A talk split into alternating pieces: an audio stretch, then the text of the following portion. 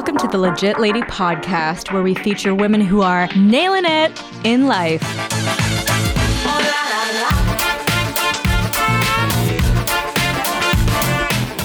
Hola, bonjour, Legit Lady listeners. This is your host, Julie Fetterman, and welcome, very warm welcome, to the podcast where we feature impressive women to inspire the world.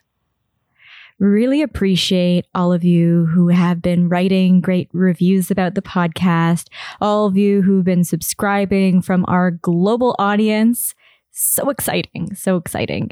Uh, please continue to share the podcast boldly and loudly to your social networks, to people in your life who you think could really benefit from the podcast, and welcome your feedback and your thoughts on the podcast. Feel free to send us a quick note either through social media or to legitladypodcast at gmail.com. And in fact, if you have a really great suggestion of a legit lady who you think deserves to be on the podcast, feel free to send us a note and we'd be more than happy to consider featuring them. Because for us, we are constantly on the hunt for great new people and domains of expertise and people who deserve to be featured and talking about subjects that you would love to learn more about. So feel free to let us know. It'd be really great for us to keep building out our library of incredible stories. And if you're looking to perhaps support the podcast in another way, aside from subscribing, sharing, and rating and reviewing the podcast, a really great way of doing that is to throw us a couple dollars in an online tip jar called Ko-fi or Coffee. And the way to get to there is to go to ko-fi.com. So that's ko-fi.com slash legit lady podcast. Again, ko-fi.com slash legit lady podcast. And this is the easiest way for about $3 Canadian a pop, which is, especially if you're listening in the States or across the pond, absolute deal. This is a great way for you to show your appreciation for what we're doing, all of the labor and hard work that we put in, and our own hard earned money into supporting the podcast. So we really, truly appreciate it. And this week's guest is someone who was actually a referral to us from someone who we treasure and adore and have known for a very long time. So when she said, Hey, listen, this is a woman very deserving of being on the podcast, I certainly listened. This woman is an entrepreneur, a small business owner, but someone who has spent at least 18 years in the realm of plants and botany which for some reason is super duper trendy right now, especially in North America, having plants in a garden. It's a whole, it's a whole thing that we actually talk about in the podcast.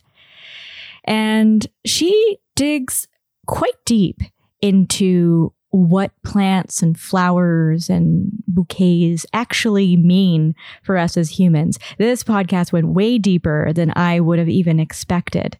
So it's a real treat. Please welcome the owner of Periwinkle Flowers on 661 Mount Pleasant Road, Jessica McEwen.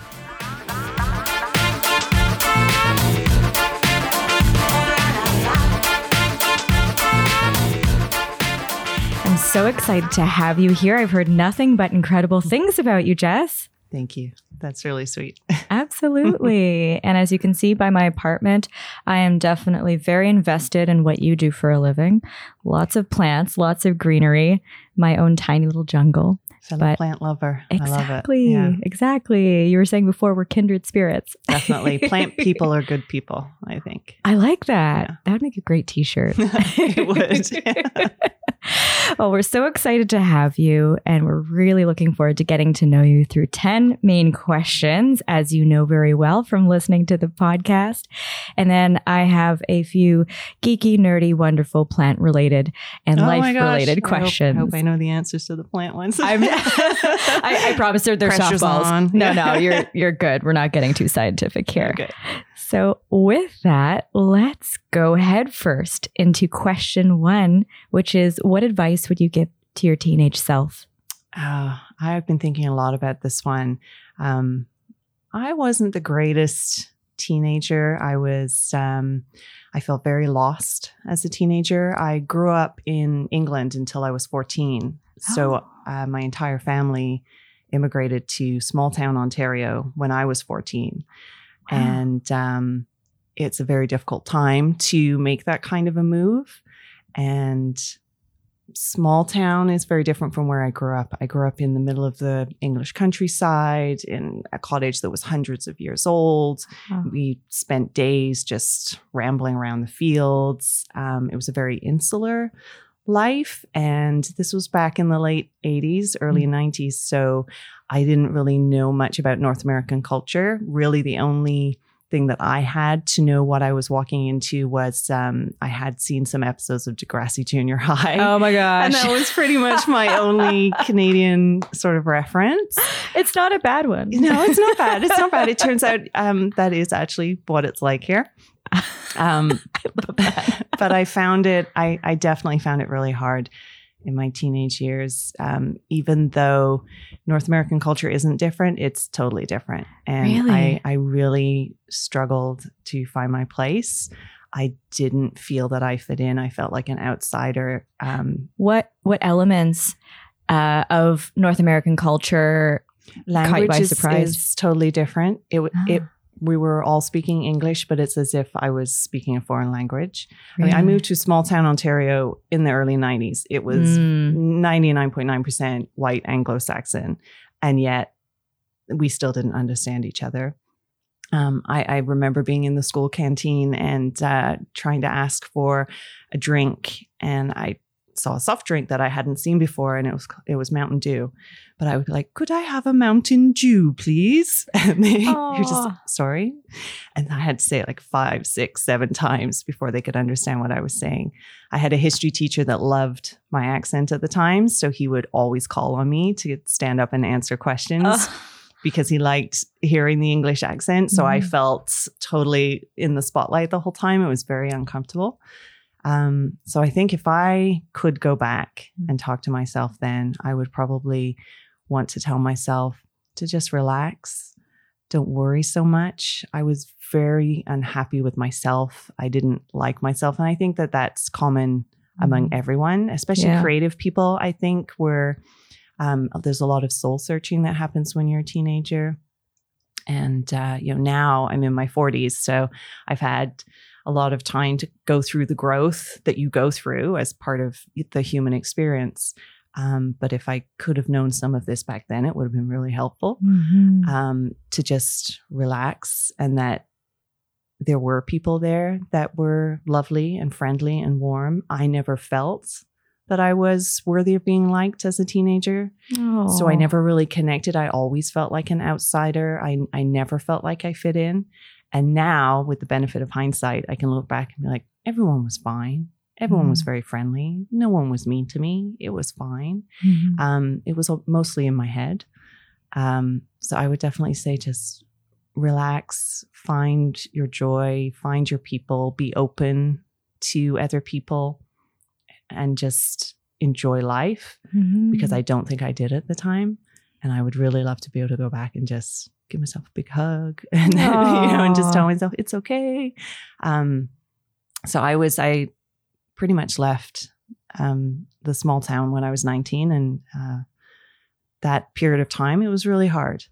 Um, I really struggled and I, I didn't really kind of grow out of that until my late 20s. Mm. Um, so it was a difficult time for me, but nothing bad happened. It wasn't, it, it was just all in my head. You weren't necessarily Yeah. bullied or anything No. for for having an accent. No, I think people were more just fascinated. we were, we were oddities. I mean, this is Yeah.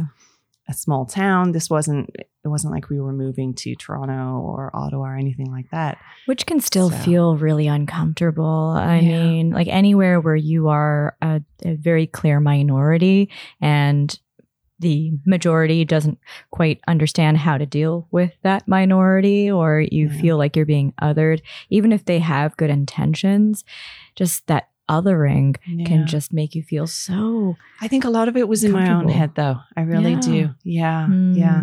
Um, if I had just just relaxed. I, you know, be- being a teenager is hard. It, when you're an adult, you, I mean, now if I had those feelings now, Yeah. I would just like, okay, well, come on, Jess. Yeah. What's the problem? What steps can you take to fix it? And let's go out and make these changes. But when you're a teenager, Mhm. so much is going on. You don't have the knowledge and the life experience to know yeah. that Or the that's awareness. what you need to do. You It's know, true. And yeah, if I if I had that life experience back then, I probably would have been like, okay, you know, smarten up, everything's fine, and and I would have just relaxed and and gone out and tried to enjoy things. Got it. And how Yeah. did you grow out of that feeling of discomfort? You said Mm. in your early 20s or so. Well, I moved away from the small from, town. from the small town. I moved to Mm. Toronto when I was uh, 19.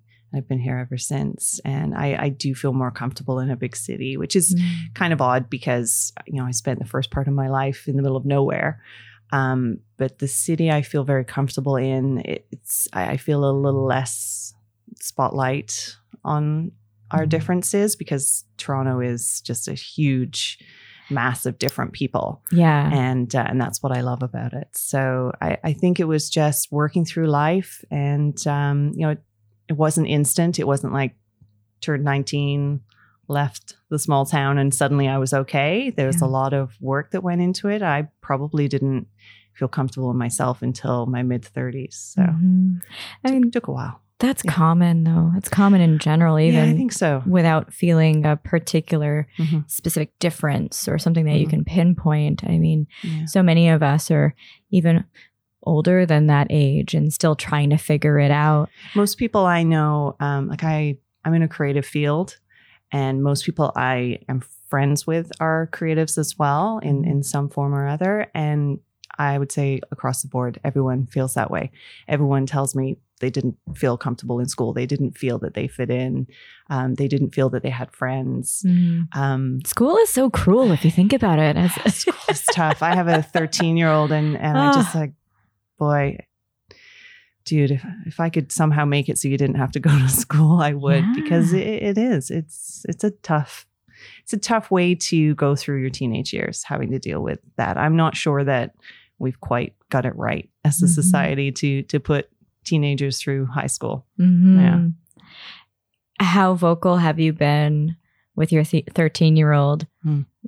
about the Yeah, experiences that you had? Yeah, we talk a lot. I'm sure he's Mm. well, he's 13, so he's just getting to teenagedom, and I'm Yeah. sure this, he's going to start getting to the point where he's like, I, "Mom, I get it." He's way more clued in than I ever was Oh, as a 13 year old. He's a great kid, um, and he's not moody. He's not difficult. I was from even preteen times. I don't know how my parents put up with me. So like he's he's so much easier than I ever was. I'm sure. Oh, yeah, which makes great. it easier on me. Got it. Yeah. And and do your do your folks still live in that small town, or did they ever Yeah. move? Yeah, my entire Wow. family lives there. My parents, Wow. my sister, I have an older sister, two younger brothers. They're all married. Got it. They all have a million kids. Ah, Um, so there's a big extended family there. Yeah. That's wonderful. yeah. And So I, I get to go back. that's uh, awesome. yeah. Be able to revisit. I uh going back now is kind of weird because I left it right at the end of my teenage years, right Mhm. at right after high school, basically. And um, so for a long time, I still viewed it through that lens of of not being happy. Mhm. And I I didn't like going back. I didn't feel comfortable going back. And it's only in probably the last maybe five or six years that I've started to, when I go back, realize that it's not it's not that place because Yeah. you can never go back really. But it took me a long time to realize that it, it's not the people and and the place that I have in my head. It's nothing like that. And the people Mhm. are lovely. The town is lovely. Um, you know, my family's really happy there, and and so now it is home, which for a Mhm. long time it didn't feel like it was. hmm Yeah, we can be really fixated on the stories that we've created for ourselves, even stories that are The a stories few you tell decades yourself, old. yeah, Exactly. And then that's that shapes how we look at that place or group of people or things like that. So Yeah. good on you for for Yeah. having that flexibility to be able to get through that. that That's was a lot of self work. Yeah. Yeah. Did, did you was that uh, working with a coach or a therapist or was it all internal? Just just You, just life, me, myself, and just, I. Yeah, just just getting through life. I think Yeah. that's a big part of it. Is uh, you work through things as you as you grow, and Mhm. and if you don't, you get stuck for a long time. So Right. yeah, it's just been time. Very, very, very interesting story.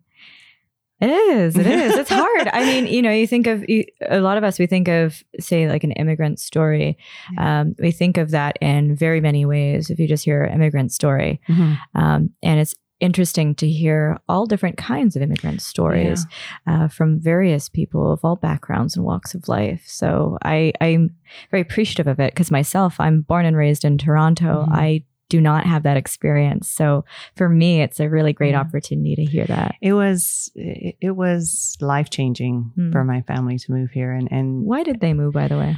Um, well, I think at the time my uh, my dad was involved in politics there, and uh, Ah. it was stepping up, and he was being asked to be um, to get further involved, and I think they had to make a choice on what they Mhm. wanted to do, and and they decided in, instead to uh, just start a new adventure and and move us here and it it was a huge decision and Yeah. and they uprooted everything and brought us here and and I think everyone's happier for it. They're they're very happy. Very Yeah, they have they have a good life there. awesome. Yeah. So fast forward, you come here to Toronto, Mm-hmm. and then you decide to study. I was having a really hard time trying to say this. Uh, re- retail floristry. Re- floristry. yeah. I was really struggling with this when I was preparing. I was like, Lots of la, la, fluff, la, la, fluff, la. fluff, fluff, Yeah. so, h- how did this happen? Uh I God, I wish it was a better story. I really do. Um All but, stories are good stories. but something I'm learning is um they're all different stories in life and it just depends on which ones you're focusing on, I guess. Mhm. Um, so I was never going to be a florist. I went through my entire teenage life thinking I was going to be a writer. Um, and then I decided I wanted to be a journalist. And um, I was an A student, I was an Ontario scholar. So I applied to a whole bunch of universities, got into all of them uh, for journalism. Uh, went to Wilfrid Laurier, uh, promptly dropped out after about a month and a half. Uh, just decided it. wasn't for you. I, I eh? just hated it. I was miserable. I was Mm. miserable. I, I, it was not what I expected at all, Mm. and uh, I, I just couldn't get out of there fast enough. Um, so then I was left sort of thinking, well, you know, now what do I do? You know, so I ended up um, just taking floristry because it was a one year course. I was like, yeah, flowers. Yeah, I like flowers. I, I've always been interested in gardening and gardens. And when I was a kid, I had a little section of the garden at home in England. And Aw. I was like, yeah, okay, I, I, I remember. I could probably do that. That sounds, you know, and it was just one year. And um, since I didn't know what I wanted to do, I thought just just take that.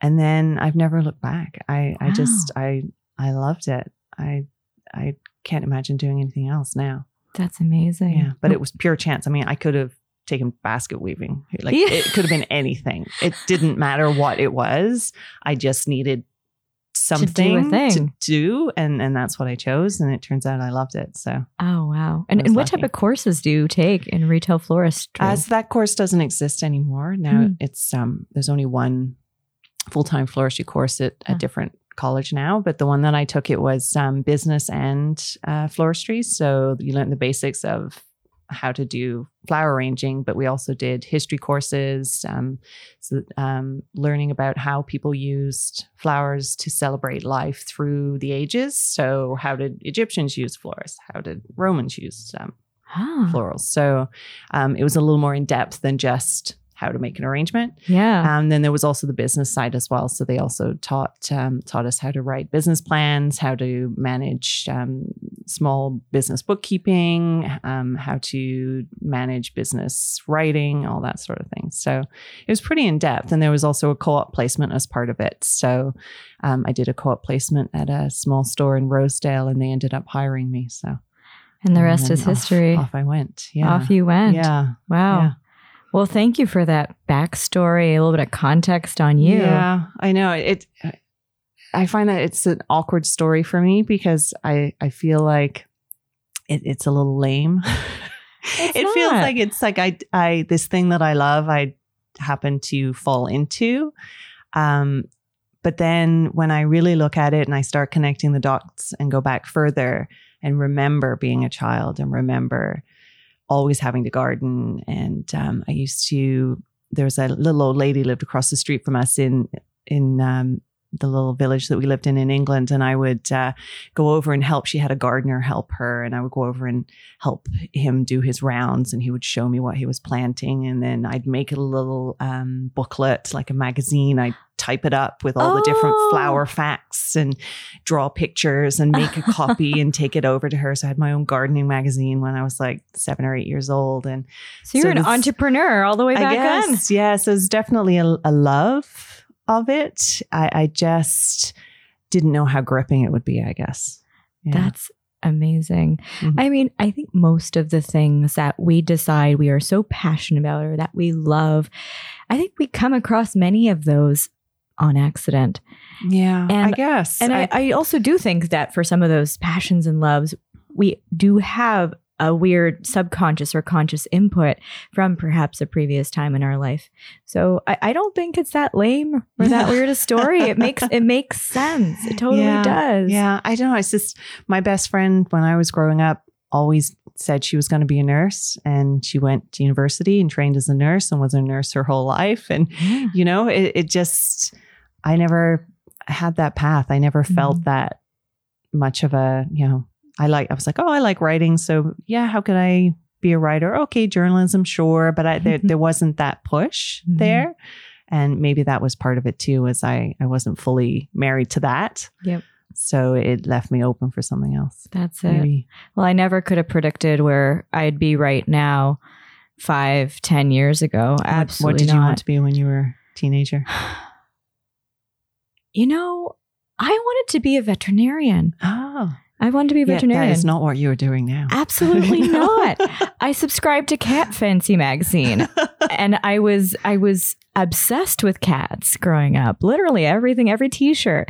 And it's very funny because I don't know if you feel the same way, but um, you know, my my mom, my grandmother, they're so endearing that they would theme all my gifts with a particular theme mm-hmm. because they'd be like, oh, well, she likes cats. So we're literally going to get anything with a cat on it. And that's going to be the thing that we go yeah, There's a thing in my family where it, it's like, don't try not to mention too hard that you like something because yeah. then you, then you turn into the person with the, the chicken themed kitchen, you know? Yes. yeah. Yes. Yeah. You have to be careful. exactly. Exactly. So that was that for quite some time. So I was obsessed with the concept of becoming a veterinarian. And I did study science in university. However, nothing to do with mm-hmm. animals, although I do love animals. So it life yeah. is so winding and hilarious. Makes you, makes you wonder though, because you know, we're telling people that are telling our kids in high school, prepare yourself, decide what you're going to train for yes. and do that, and I don't, I don't think people know. My son asks me all the time. He's like, "What should I do? What should I do?" It's like you're you're 13. I think it's a little early to decide. I, I don't think you can decide. I think we we may be leading kids astray there a little bit. You're totally right. And I almost felt precocious because I was saying, like, I think this feels weird that we're being forced to figure out mm-hmm. the rest of our lives at such a young mm-hmm. age and we haven't yeah. even figured out how to be humans how to or, be decent people yeah. exactly yeah. i mean i definitely felt that i kept being asked by the guidance counselors you know well yeah. let's take a look at your marks and what do you want to do what are you interested in what do you like so then they say okay well let's start streaming you this way so then all of the classes i took in high school were streamed towards journalism, writing. You know, I took all the Englishes, all the histories. Um, I didn't take any physical type courses. I didn't take anything that involved making. And now, as an adult, all I do is make things with my hands, yep. and, and, that's what I love. So, um, and I don't think it's that they missed the mark.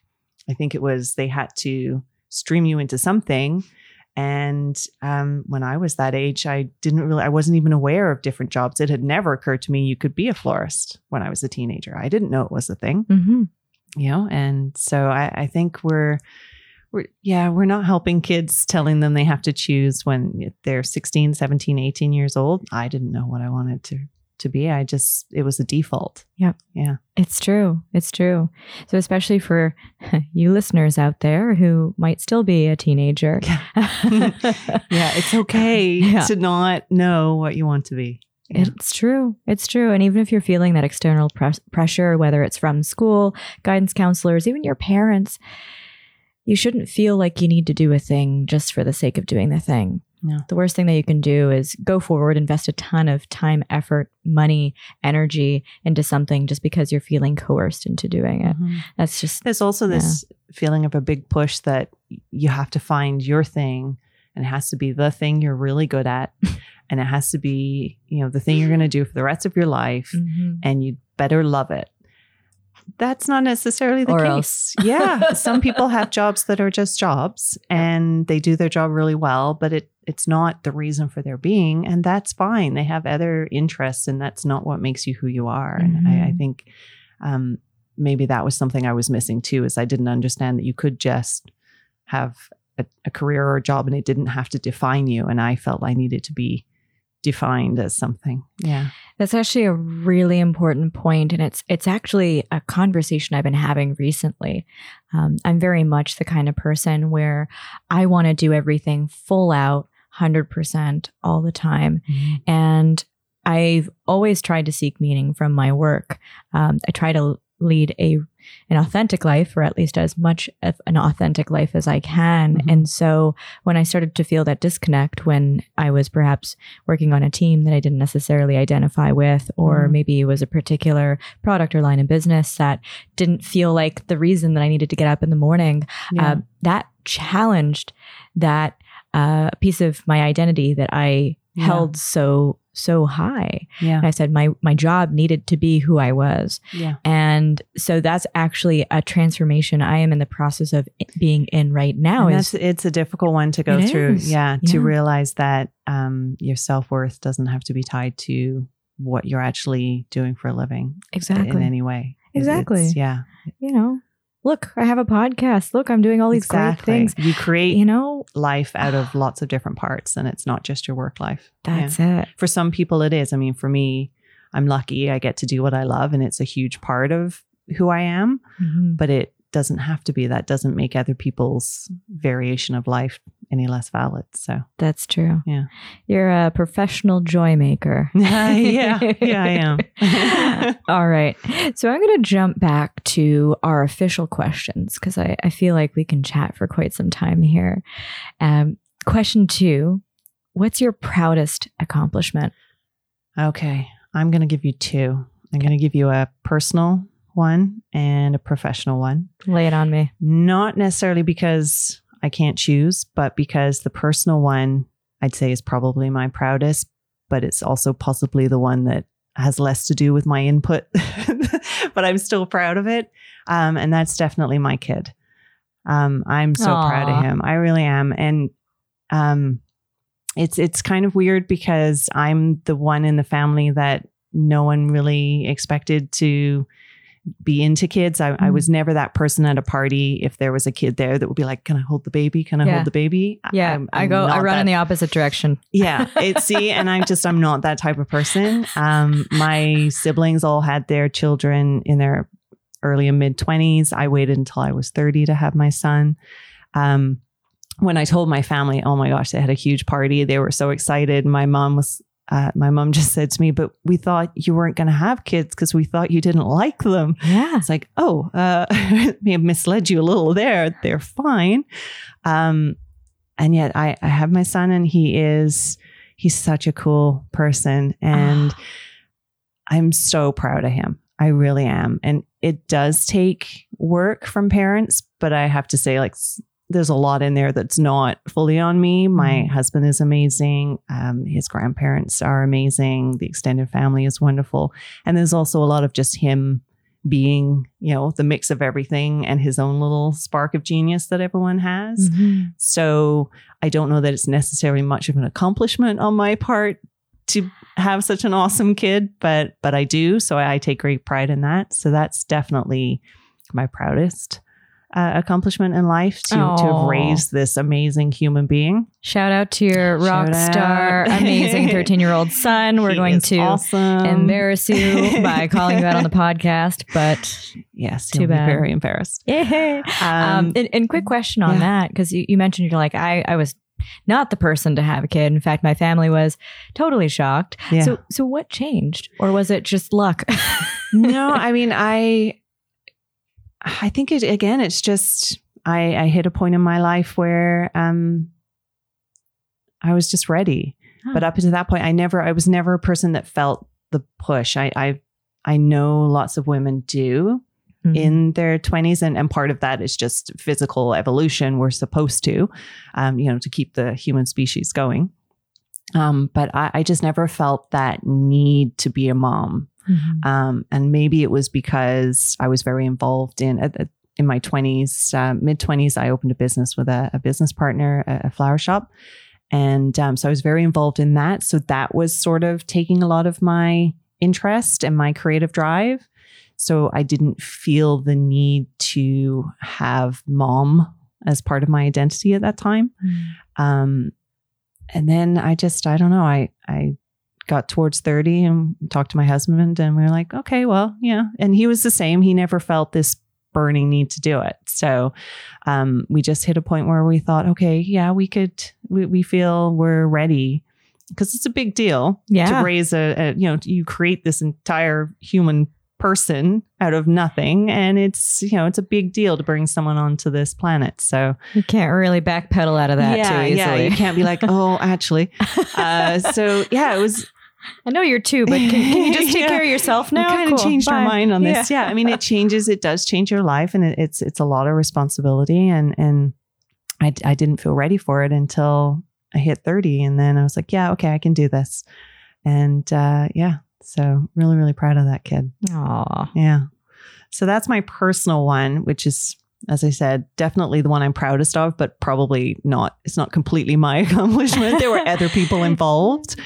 Um, and so personal is definitely top, but professional, I think I'm most proud of my the community that I've created around my business. And this has just happened in uh, the last few years. Um, so I, I had had an original flower shop with a business partner. We um, had the shop for about 13 years, and then she left to to pursue other things, and I opened a second flower shop um, just of my own. And um, it's in Midtown, and I have a few staff, and I've been slowly since I opened it, just really, really honing in on what do I want this to be. Like this is this is my second baby, and you know Right. what what do I want this place to feel like um, for the customers, for the girls that work for me, and for myself. And um, in doing that, we've created this amazing community of people that I didn't even know at first that we were touching their lives in the way we were. And then in getting back messages and people coming in and chatting with us and, and uh, getting letters and, and reviews, I've started to realize what an effect we are having on the people in our little community, the little flower tribe that we've created. And I Love that flower tribe. yeah, so a little flower tribe, and and I just I'm really really proud of that. That that everything we've done has created this. Like um, to give a more solid example of it, uh, one of my customers that will stop in and just say hi, and she purchases, but not every time that she comes in. Sometimes she just comes in just to say hi, have a little chat. We love seeing her. She lives locally. Her daughter um, is maybe seven or eight. And when she was five or six at school, she had to do a project on community helpers. And she had to get, get up and give a speech and talk about someone that she chose, and she chose me. and Aw. That just, I know, it like makes me tear up just think about it because when they told me that, I was so taken aback. But she said, well, no, she she had to think about who makes a difference in our lives and Mm. it's it's you and the flower shop you make us happy and so she went in and talked about the flower shop and me and being a florist and what's involved Oh. and that just that just blew me away and that made me feel okay, you know, we've this is what I wanted to achieve. This is this is it. We've we've definitely created our community. That's absolutely incredible, especially in this era where having a brick and mortar shop is is you know Hard. getting it's, Yeah. it's, it's hard and it's getting It's even harder. hard, Yeah, Oh my gosh! Yeah, But it's a the difficult fact choice. it's true, and the fact that you clearly have such an impact in your community and with the work that you do is something that Mm. sounds so simple, like a flower shop, Yeah, right?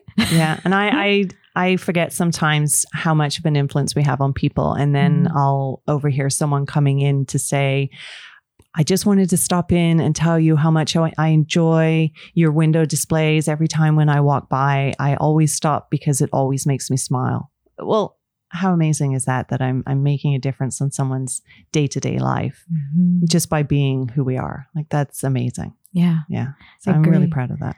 You should be. You know, we talk a lot about mental health on this podcast and being able to be a Mhm. what I'm now just coining as joy maker Yeah. in Yeah. people's lives, whether it's just as they walk by or if they walk in or by something that you Mhm. say or do.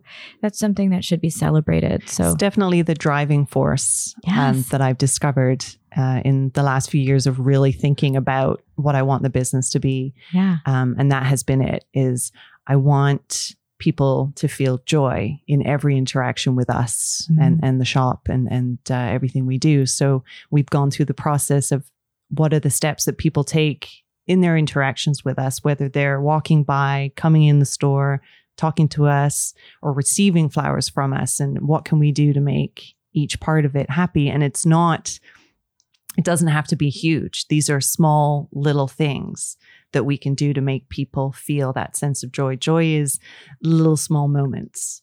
And then when you put them all together, it, it's happiness, right? So that's what we're trying to do is create those little small moments for people. Oh, I love that. I really love the way you just put that together. Oh. Thanks. I'm like sitting here smiling like an idiot. I'm like, oh, this sounds so wonderful. And it, literally, you walked in the door with a gorgeous little bouquet for me, and so instantly, I just I feel elated. Yeah. I I That's wonder, the magic of flowers. That's what they do, and that's that's why we do what we do. is there like, is there something scientific behind Yeah. that? Yeah, there there Oh. is. There's yeah, definitely. There's there's been lots of studies about flowers and the effect they have, the lasting effect that they have. They've Mm. they've done studies where they give people different things and then they have to sort of rate their happiness. And flowers is the one that even after the flowers have finished, the sense of happiness continues for the longest as as when they're given as a gift. Yeah, Wow. and it's, they they've there've been quite a few studies. They're fascinating. Yeah, I yeah. wonder why that is. Yeah, I, I think it's because of, they're such a fleeting thing. I mean, they're they're just beauty that you get to enjoy. And in our life, we we tend to think a lot that things have to have a, a use, right? So it has to be like, well, I, I, can't buy that; it's frivolous. There's no reason for it. So you choose to buy things for yourself that have a reason. Um, and as gifts, we do that too. I'll say, well, you know, I could give them that, but I want I want to give them something they're going to use and that they need. Yep. And that's great, except we're maybe missing some of the joy out of life. Happy flowers that have beautiful color and have a fragrance, and they're here for a while and then they're gone. Mhm. That's the ultimate luxury. Mhm. And don't you want to feel that you're worth that luxury to someone else, that they would give that to you? Mm. And I think that even if you're giving it to yourself, aren't you worth having a beautiful bloom? Yeah, I think so. And I think we're missing missing out if we if we don't allow ourselves that joy yeah. for sure. No, I, I really love the way you're articulating all of this. Um, there, I have actually heard populations of people, however, who think that fresh cut flowers are perhaps wasteful or maybe not great for the environment in Mhm. some cases because they are fleeting. Mhm. Is there any validity to that? I don't think so. I don't think so. I think um I mean food is fleeting. Let's let's let's be be clear on that. Um it's there has been uh, a lot of talk and it it's less lately but there has been talk and there, a book came out that was very famous that talked about how um, toxic the floral industry was It's not like that anymore. And certainly here in Toronto, I, I don't know about other cities, but here in Toronto, we have access to local grown. It, 95% of what we carry at the store is locally grown here in Ontario, not that far away. Wow. So it's not being shipped in for, you know, several days on a on a plane. It's not being treated with crazy toxic chemicals. It's not bad for the environment in that way. Even the farms that are in South America, um, it's not how it used to be. Mm. There's much higher standards for everything as we as we kind of move through the years. And it is a massive industry, definitely. But is it wasteful? I don't know. Is going to see a, a wonderful play wasteful? Is reading a book that you love wasteful? I, I don't think so. So I don't see how having something beautiful is wasteful just Mhm. because it's not permanent. yeah. I, I you know, and I just don't see that that's a wasteful thing. And here in Toronto, we are able to um, green bin, so we compost all of our um, greenery as well. I don't know about other cities, but here, when your blooms are finished, you can put them in the green bin. They get composted. It happens in the natural world too. Flowers Mm. come up, they bloom, they finish. So I, I don't think there's anything wrong or frivolous to bring in that beauty into your home. hmm Yeah. No, that that I mean, I, I appreciate that perspective. I mean, I have a, a bouquet of flowers sitting right them. behind me. I'm I'm a I'm a blessed gal. I have a wonderful partner who who likes to always bring home flowers for me, which is I know I know. Like, cue the like. keeper. Oh, exactly, exactly. It's hilarious. My my colleagues at work are all grumbling on a regular basis. They're like, "You need to have him talk to yeah. to, to my person in my life. Um, but no, Yeah. I mean, it's the same thing. He's like, I, I love seeing the reaction on your face when I give you flowers. And, And so- that's the thing. yeah. If they don't give you joy, I'm not going to tell anyone that they have to have flowers in their life. We Yeah. do get people that say, I, I don't really, I don't like flowers. They don't, they don't last. I like things that last. That's okay. There's Everyone plants. can have their own thing. Exactly. There's plants. You don't have to like what I like. That's Yeah. okay. You don't have to to buy flowers if they don't bring you joy. Find Exactly. what brings you joy. exactly. Flowers bring me joy and and lots of other people, and that's why we do it. That's true. Some people will think spending twelve hundred dollars on Raptors tickets is wasteful, but exactly, know, not my cup of tea. exactly. Not But for some people, it's the pinnacle of joy for yeah, them. exactly. And you just that's you only get to live life once. So That's it. find find the things that bring you joy, and it doesn't have to be that expensive. That's true. Yeah. I have a, bunch more questions. Yeah, bring 'em but on. I'm I'm gonna I'm gonna ask one more uh, off script, and then I'm gonna flip back to Okay. script. Uh, it seems like, and I don't know if this is just my own little bubble here, but it seems like plants and flowers and growing is becoming such a trendy thing. Like Yeah. you look at marketplaces and stuff Mhm. like that, or even Instagram. Mhm. Everyone's posing in a greenhouse, or everyone wants to get a succulent, or Yeah. this or that. One I wanted to see is this something that you're also seeing? And Yeah. if you had any thoughts on why this has become so cool and trendy and. Hundred percent. And definitely the the it plants right now are succulents. So succulents and cacti, you see them everywhere, and they're not something that grows natively here. Um, there are grown the ones we get are grown in Canada, but they're grown in greenhouses because they need um, dry, high heat, um, lots of sunshine, which we don't get um, through the winters. So I think that um, especially in cities, but also in um, other urban areas. It's a lot to do with you're in an apartment, then you go to work, you're inside. You, excuse me, you don't get a lot of life in your life. Um, so I think that it's our way of bringing in something that's alive, that's green, that's fresh, that's growing, um, that isn't just beige and gray um, which is what a lot of Yeah. the world is in a city. Unfortunately, I mean Toronto. I, I find Toronto really beautiful. I love it, Mhm. but cities in general are pretty, you know, builder block basic. Apartment buildings are basic because they have to appeal to everyone. Houses are basic because they have to appeal to everyone. So if you're going to make it feel alive, you want to bring in something alive. Think of a room, like think when you move into a new place, you're going to be moving soon. So Mhm. when you first go in there before you bring all your stuff in, is it going to feel like you? Is it going to feel like home? Is it going to feel great? No. When you get your furniture in, is it still going to feel, uh, you're probably not going to feel like it's quite lived in, right? And then the minute you put plants in, all of a sudden it feels alive. And everyone craves that. People want that. And I think that that's what people are trying to bring in because we're losing this connection with the outside. We don't spend much time outside. Mhm. I mean, do you in your day to day, do you spend a lot of time outside other than walking to and from work? no. Yeah. No, it's a damn shame. yeah, exactly. So I think that this is our way of creating a connection is to bring this outside in. If you can't get outside, let's bring the outside in. And I think in Mhm. our modern society, that's what we're trying to do for sure. That makes a lot of sense. And I've never heard it so well articulated Hmm. until now. So thank you for that.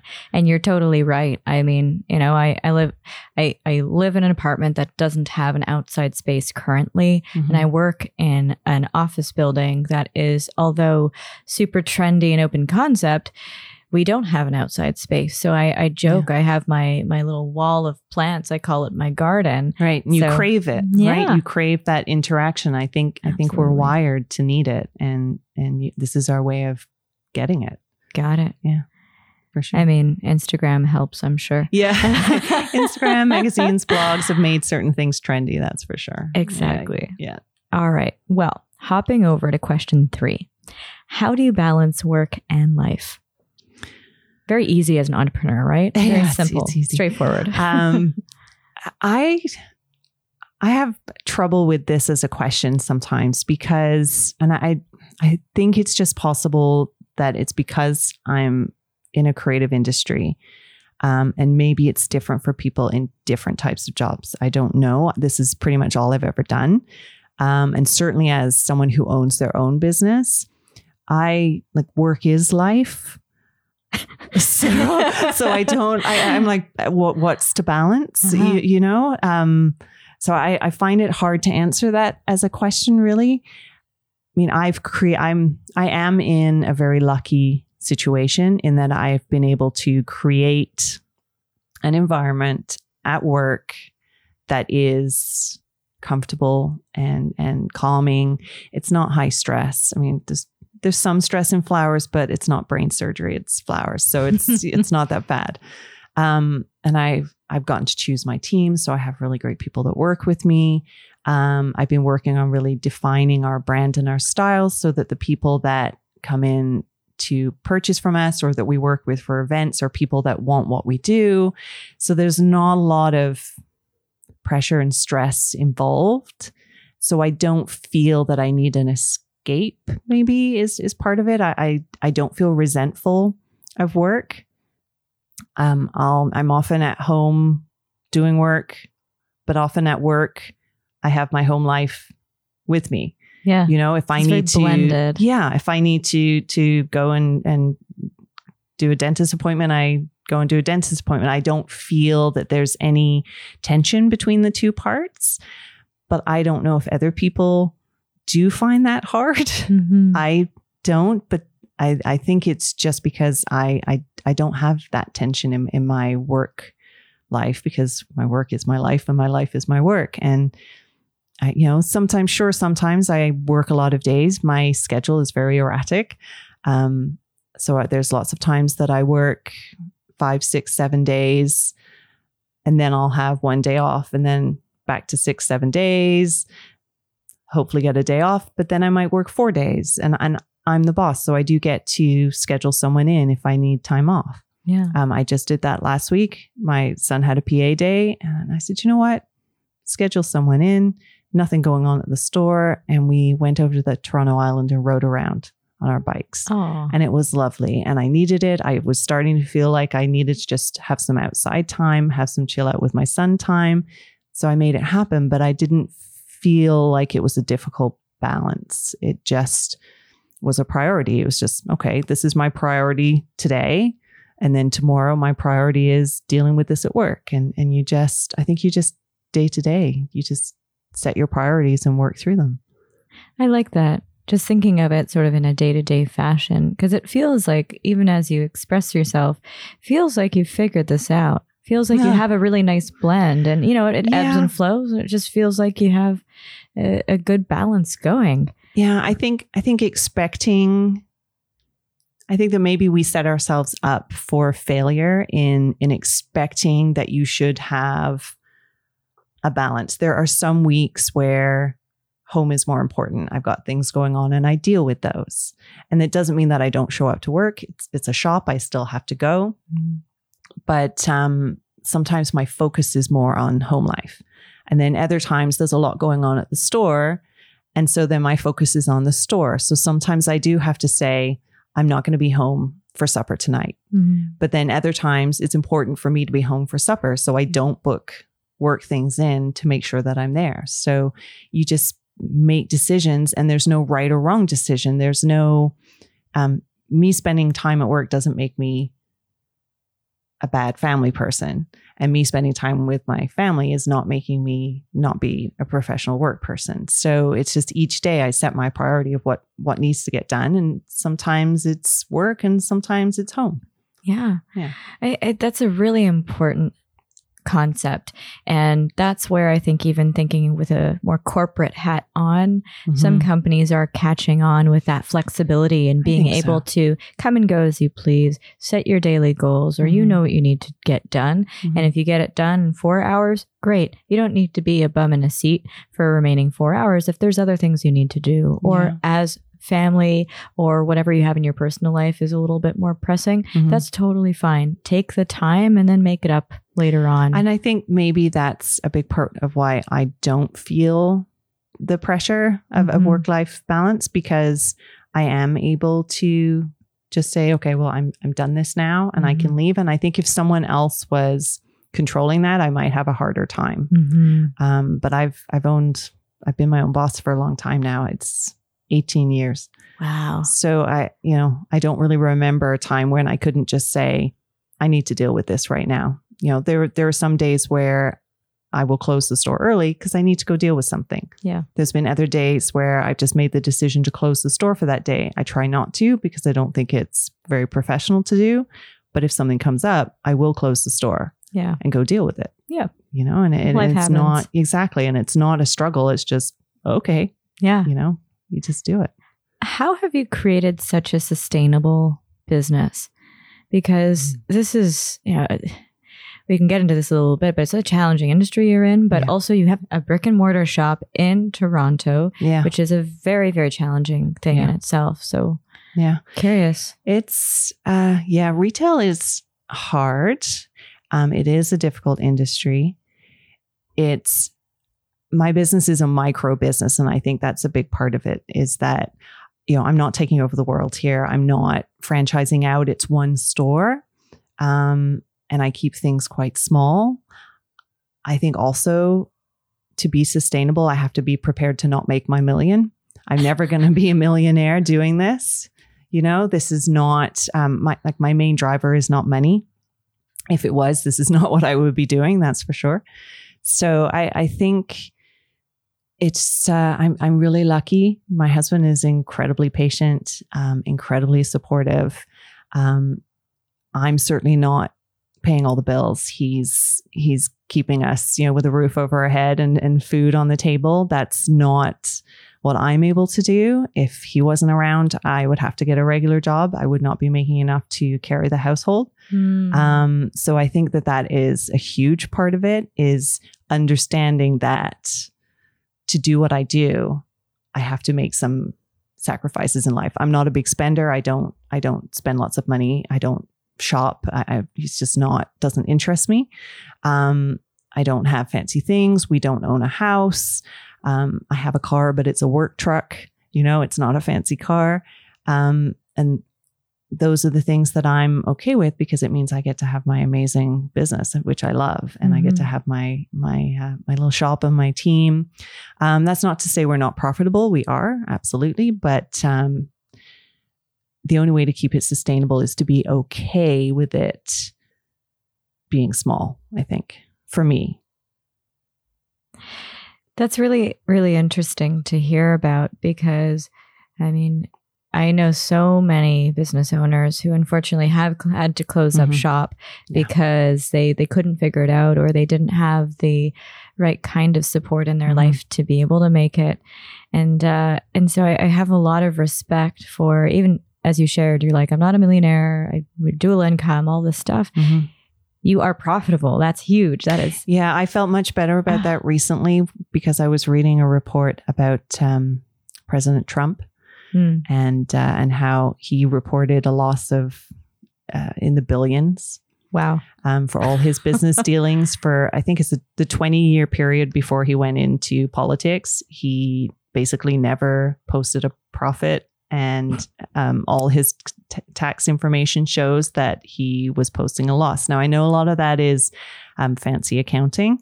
Um, to to not have to pay taxes, It's a very I polite get way of that. saying it. but but it, I have to say, I was like, oh, okay, that makes me feel a little better that someone that most people would view as a success.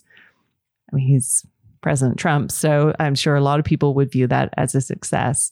And yet, uh, here I, I am, little old me.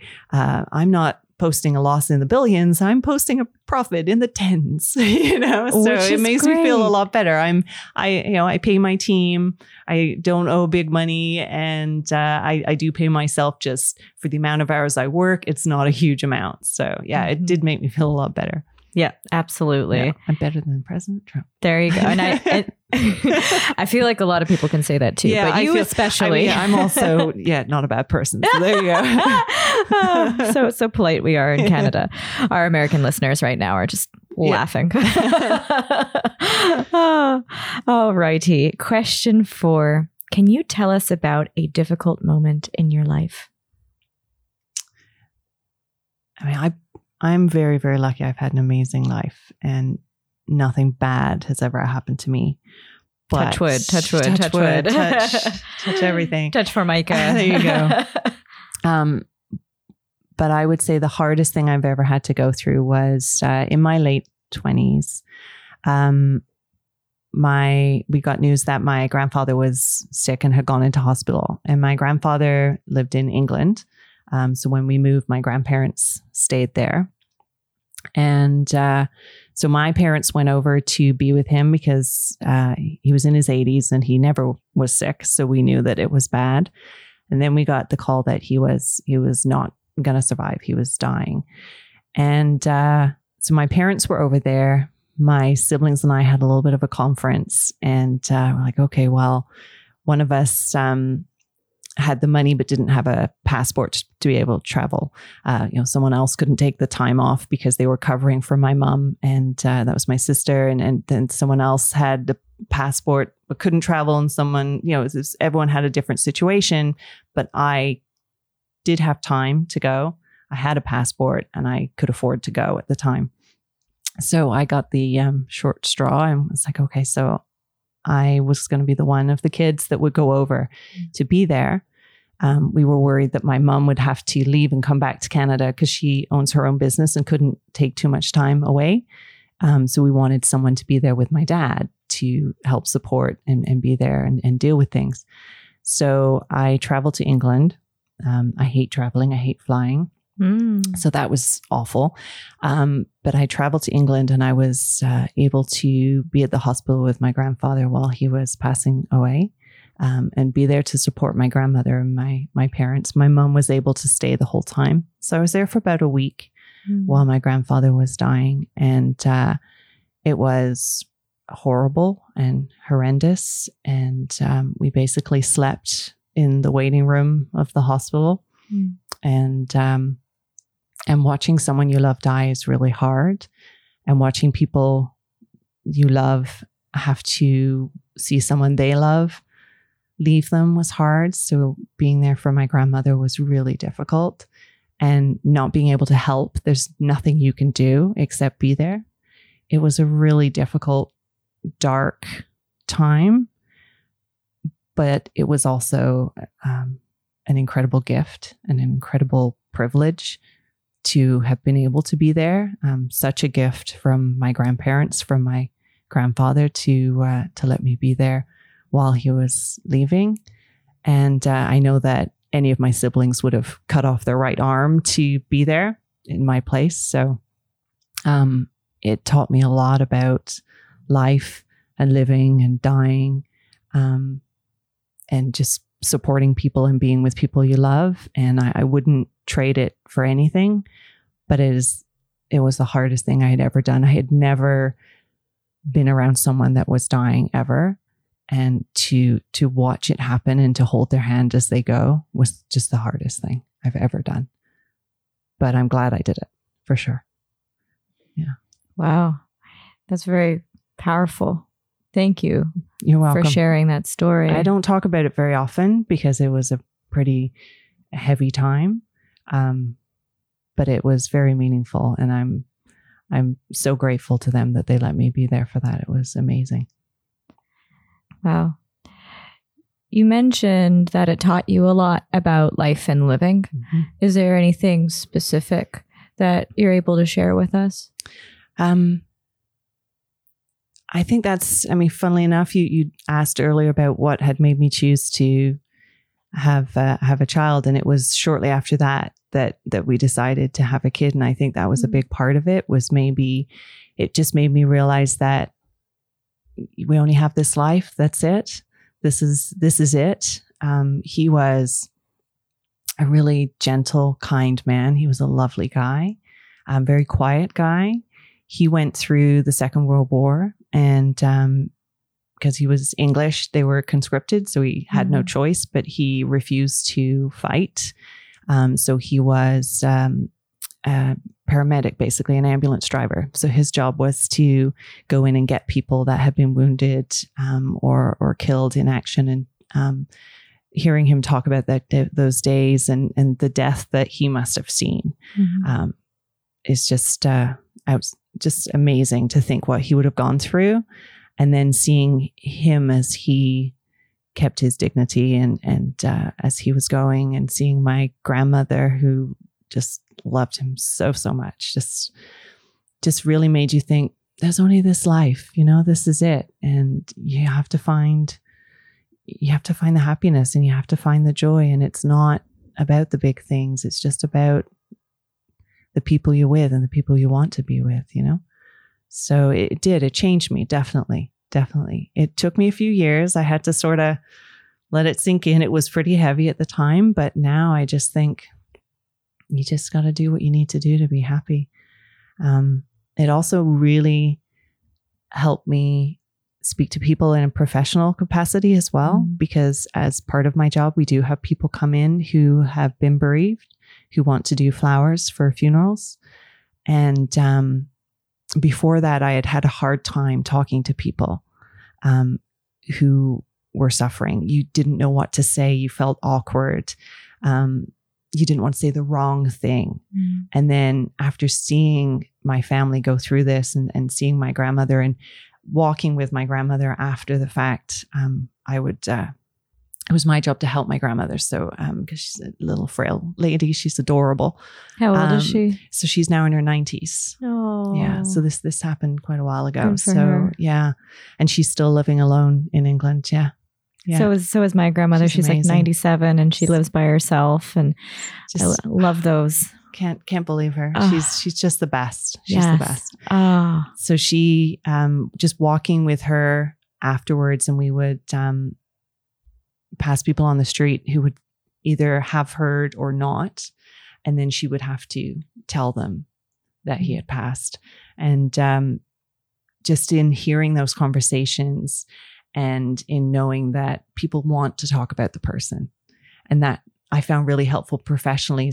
Before, I never really knew how to talk to people, and now I do. Now I know when someone comes in and and they're getting flowers because their husband passed away or their father passed away they want to talk about that person. And I can have that conversation now. I'm not afraid of it. Um, whereas before I always was because I was afraid of the emotion. Now I I felt that emotion. I know that emotion. I'm not I'm not afraid of that emotion. So I can see it in other people and let them just feel it without feeling you have to control it in mm-hmm. any way. And and that was something that I I think I had to go through that to learn that. I don't think someone could have told me how that feels. but now I can help people more. Wow. At the end of the day, we we all are just humans. And we're all trying to do the best that we can do despite the circumstances that Yeah. sometimes we end up in. Oh, it's feeling myself well up as you're Uh. sharing that story. It's it's very moving, um, and what you do is such important work. And I really even just partway through the interview here, I'm I'm really grateful for you being here and doing the Oh. work that you do. And it's so hilarious because superficially, you know, oh, you're a florist. That's It- nice. I know. I mean, one one thing I do really believe is that um, what my job is on the surface, yes, it's making happy flowers, which is great. But what my job really is as a florist is figuring out what what is it you're trying to say, and then helping you say it Mhm.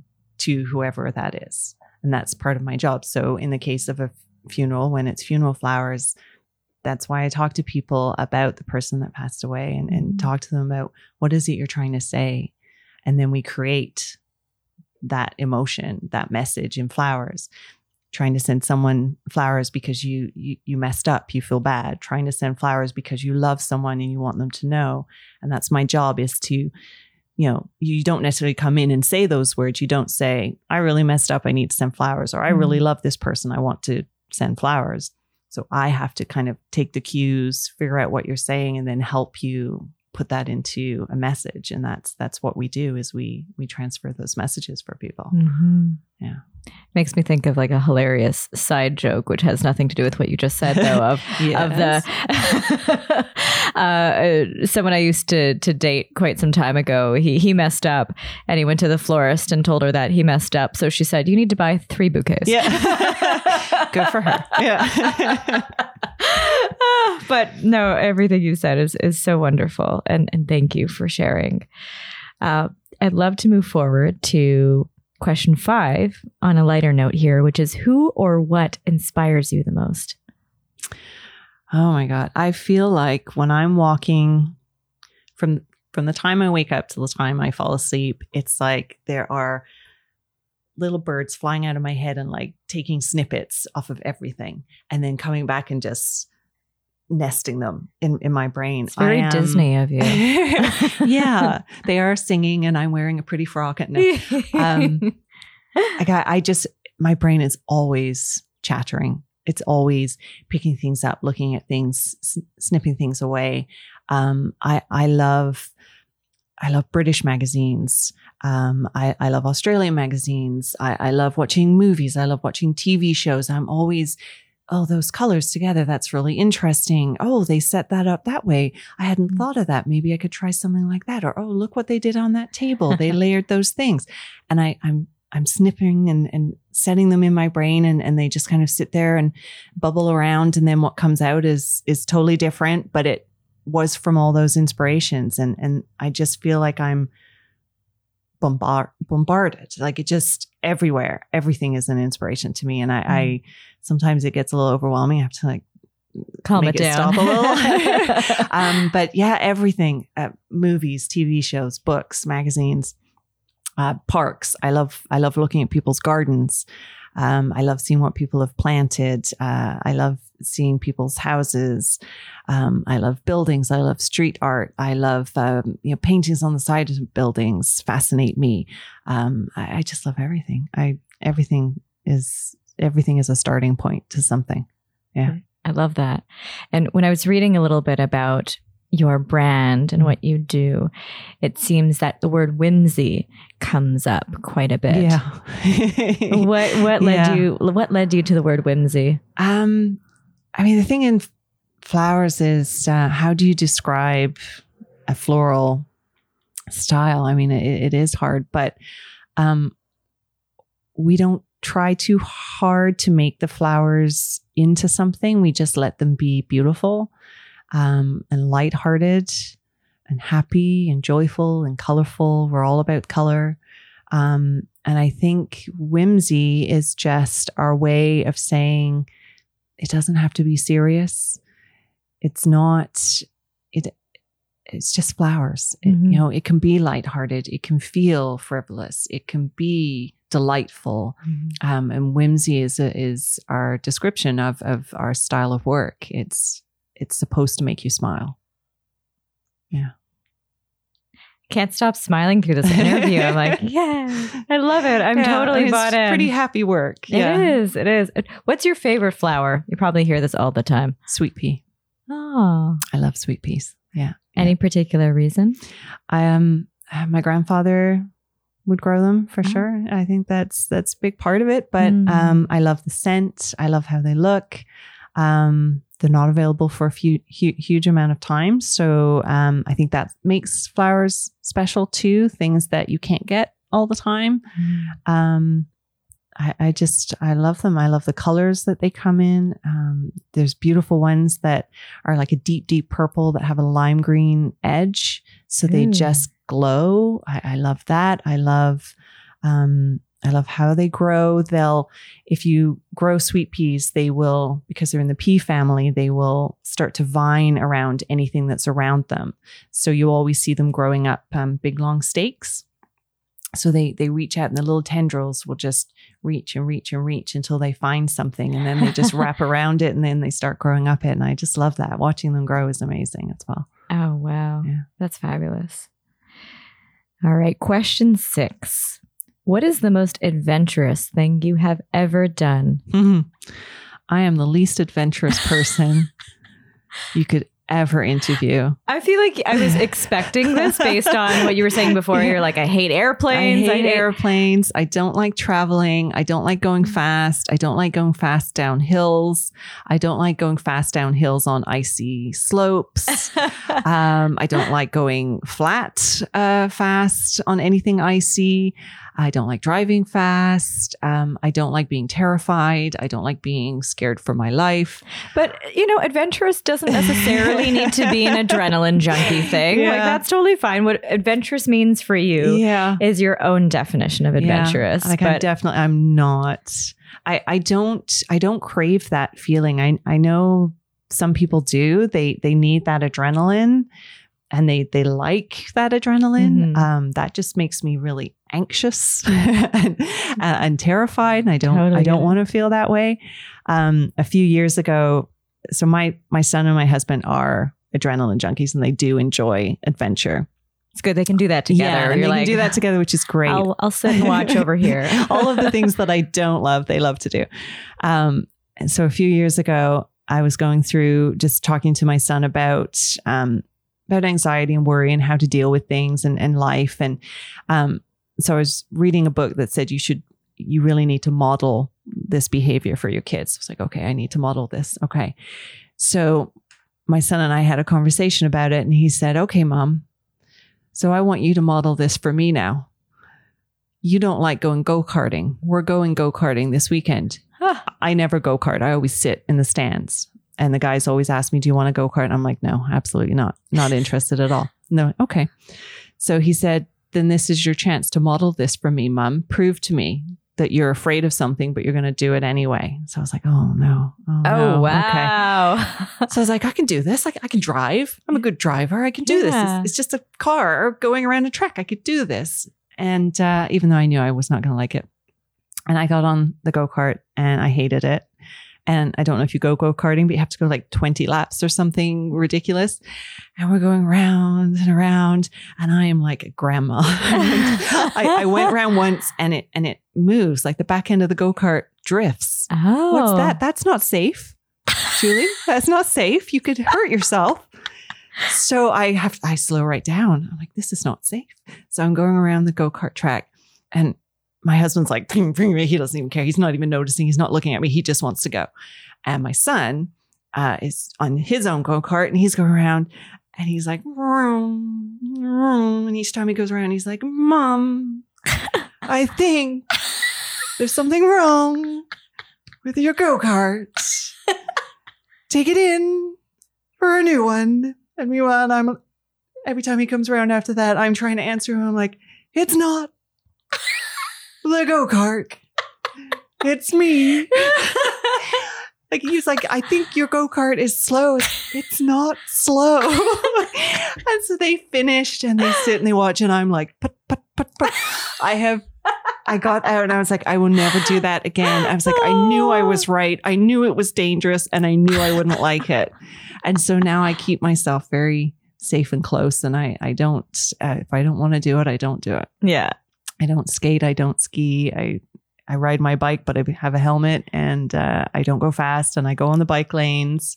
I just, it, it, just, I don't need it. I, I don't, I don't feel any drive to do adventurous things. I really don't. I mean, at least you gave it a, a go. I gave it a go. See, this yeah. was, and I was like, I've proved that just because you don't want to do something doesn't mean you should rule it out and it's okay. And had I enjoyed it, it wouldn't have mattered if I was good at it or not. Exactly. But it turns out not only did I not enjoy it yep. because it was dangerous, yep. um, but also I was no good at it as well. So oh, I, I, I totally. don't need to do it again. I empathize. I empathize. I, I don't like roller coasters. And I went on the biggest wooden roller coaster in the world just to Oh. see if I would like it, and Yeah. I hated it. Yeah. And it just further reaffirmed that I really why? don't because like it. you could fall out. Something Yeah. could go wrong mechanically. I I just honestly Julie, you could die. I I don't do it.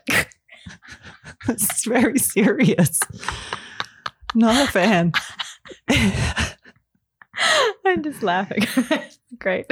Just yeah, Everyone says, "Oh, plane flight uh, is safer than being in a car." It's like, okay, sure, until you're in the plane, yeah. right? It's safer because you aren't on a plane every day. That's why it's safer.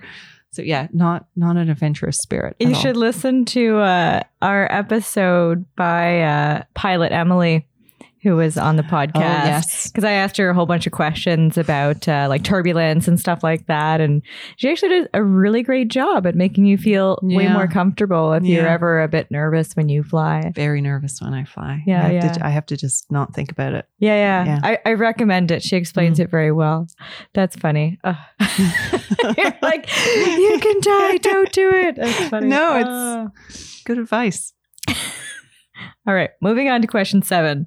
I know I feel I see the stress on your face. I, I'm feeling stressed out that you went on a roller coaster. I was like, oh no. I know, I know, I know. Okay, it's all right. You're Okay. safe. You didn't die. You're good. I'm still here. We're good. On to question seven. What do you attribute your success to? Um. Well, again, that's one of those things. What does the term success mean? Um, if we're talking monetary success, I'm not sure that I have that. Um, so the fact that if we say is success the fact that I am still in business, I guess that could be my success. Um, so that's definitely the patience, love, and financial help of my husband for sure.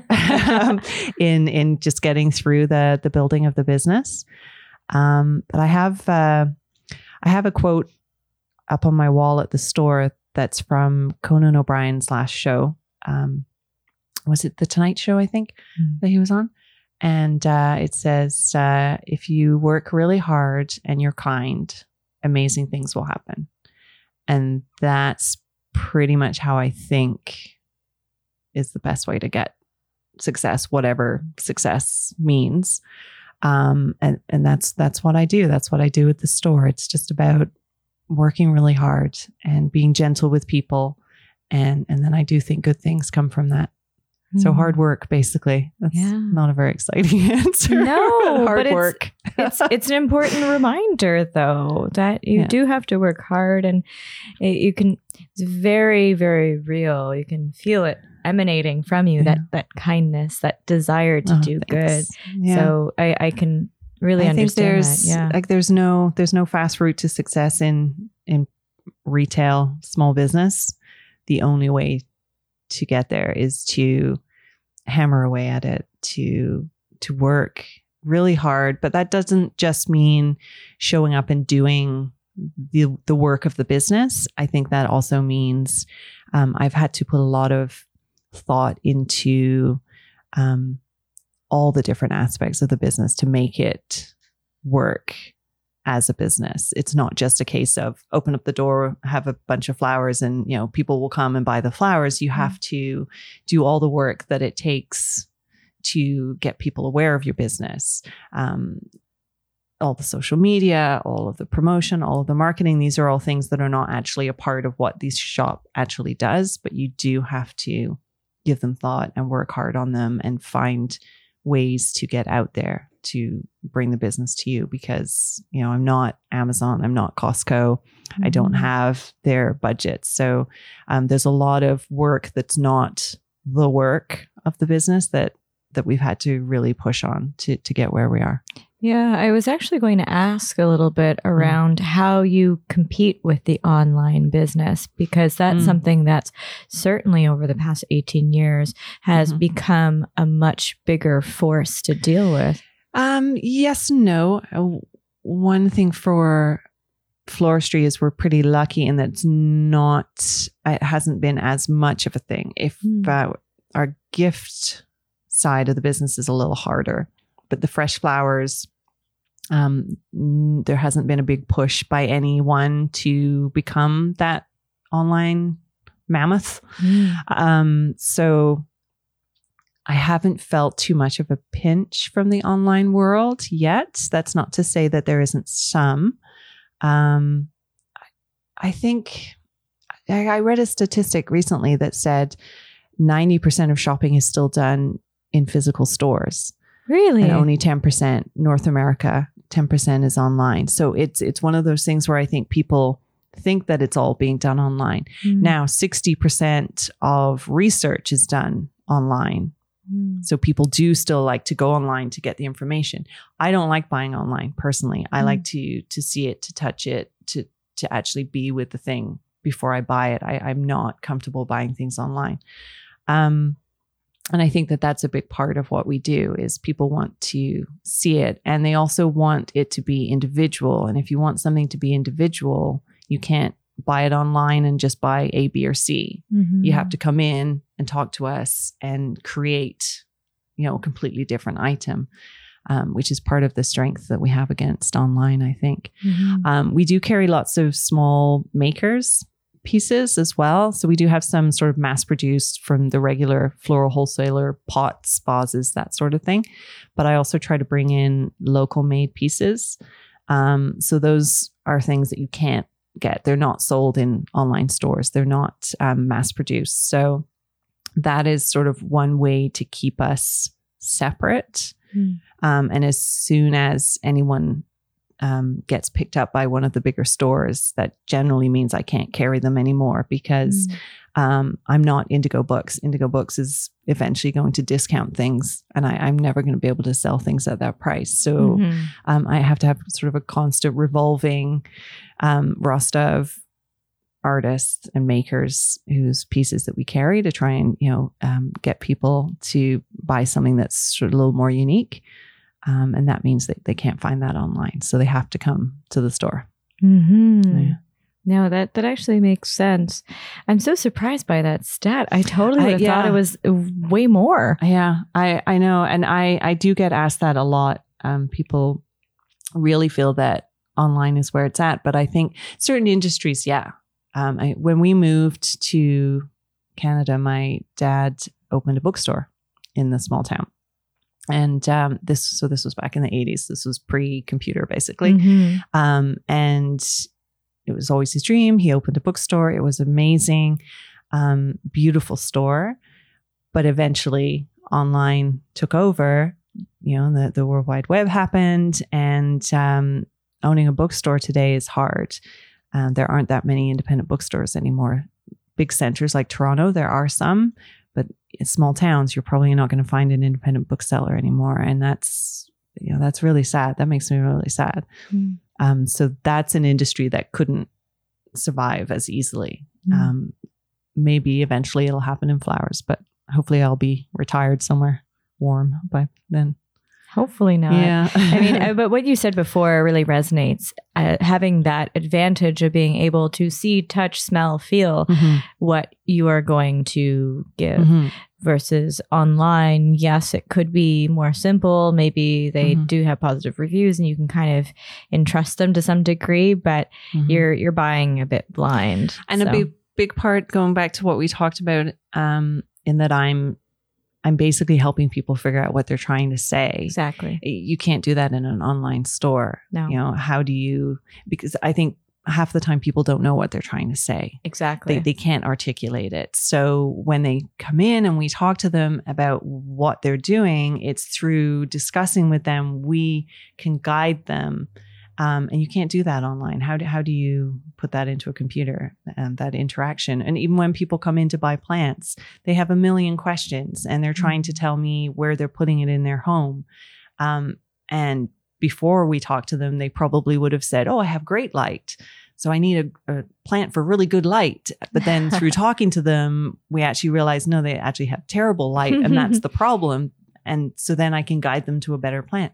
How do you put that into a computer? Right. So I think that there's still a lot that the person to person um, you need to have in, in this type of industry. Mhm. Yeah. yeah, that individualized consultative approach. Yeah.